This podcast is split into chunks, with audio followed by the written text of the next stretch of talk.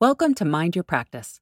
I'm Beth Pickens, and in this episode, I'll talk about ways you may feel lost right now and how to find your path again. Get to business. Get to business. Don't distract us. Don't distract us. Beth has answered. Beth has answered. Mind your practice. Hello, artists. Here I am in my Los Angeles closet recording studio, and I'm six months into the pandemic and my household's quarantine. I'm thinking about autumn because it's late summer, and throughout my years of consultation practice, this is a cuspy moment when my clients are transitioning out of a summery dog day slog and into high gear.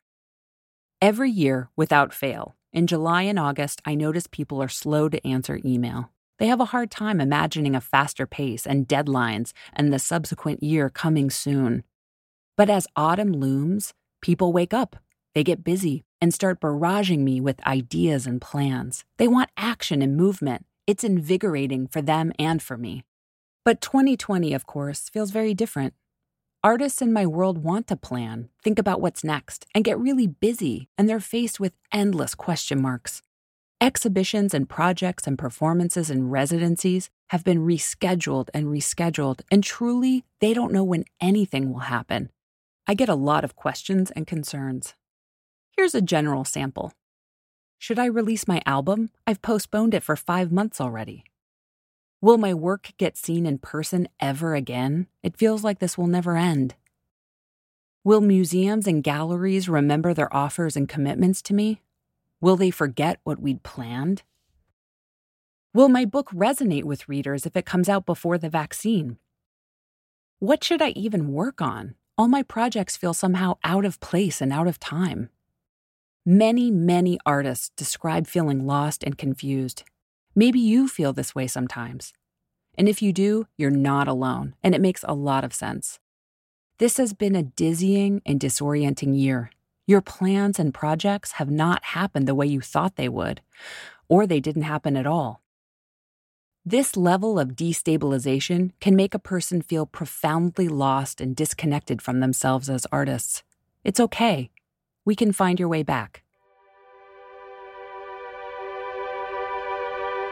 I think when we feel lost and disoriented and confused, it means there are some parts of ourselves that are being a little neglected. A good place to start when you feel totally disconnected is with your body.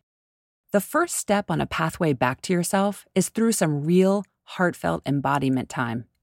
I don't mean stretching for 10 minutes one day and then everything is all better. I mean prioritizing and making the time every day for two weeks, choosing something each day that gets you in your body.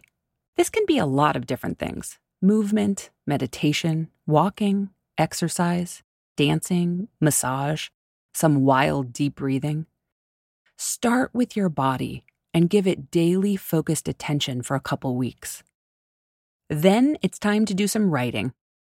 Whether you are a lifelong journaler or you avoid introspective writing at all costs, you will get some more clarity and connection from writing during or on the heels of those body focused weeks.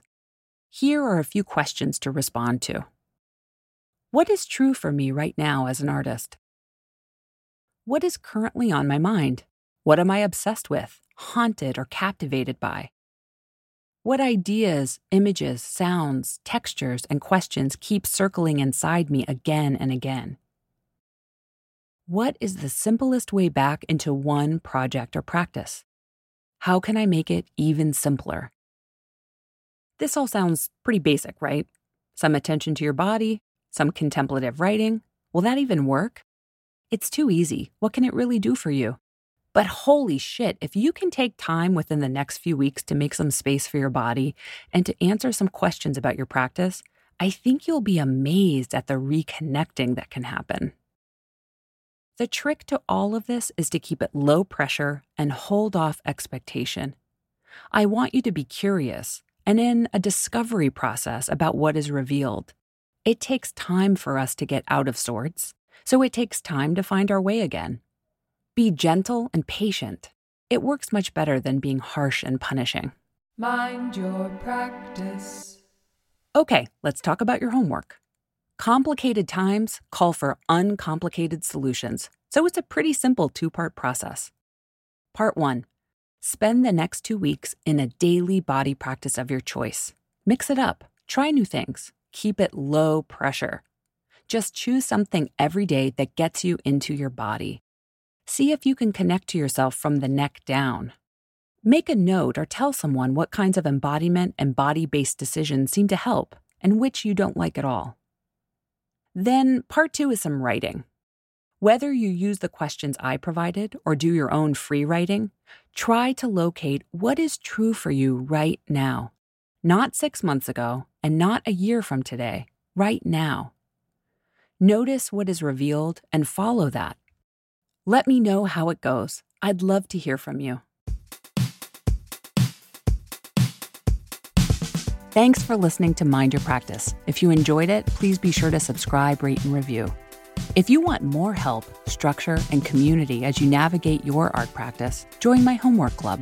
Visit mindyourpractice.com for details on how to sign up.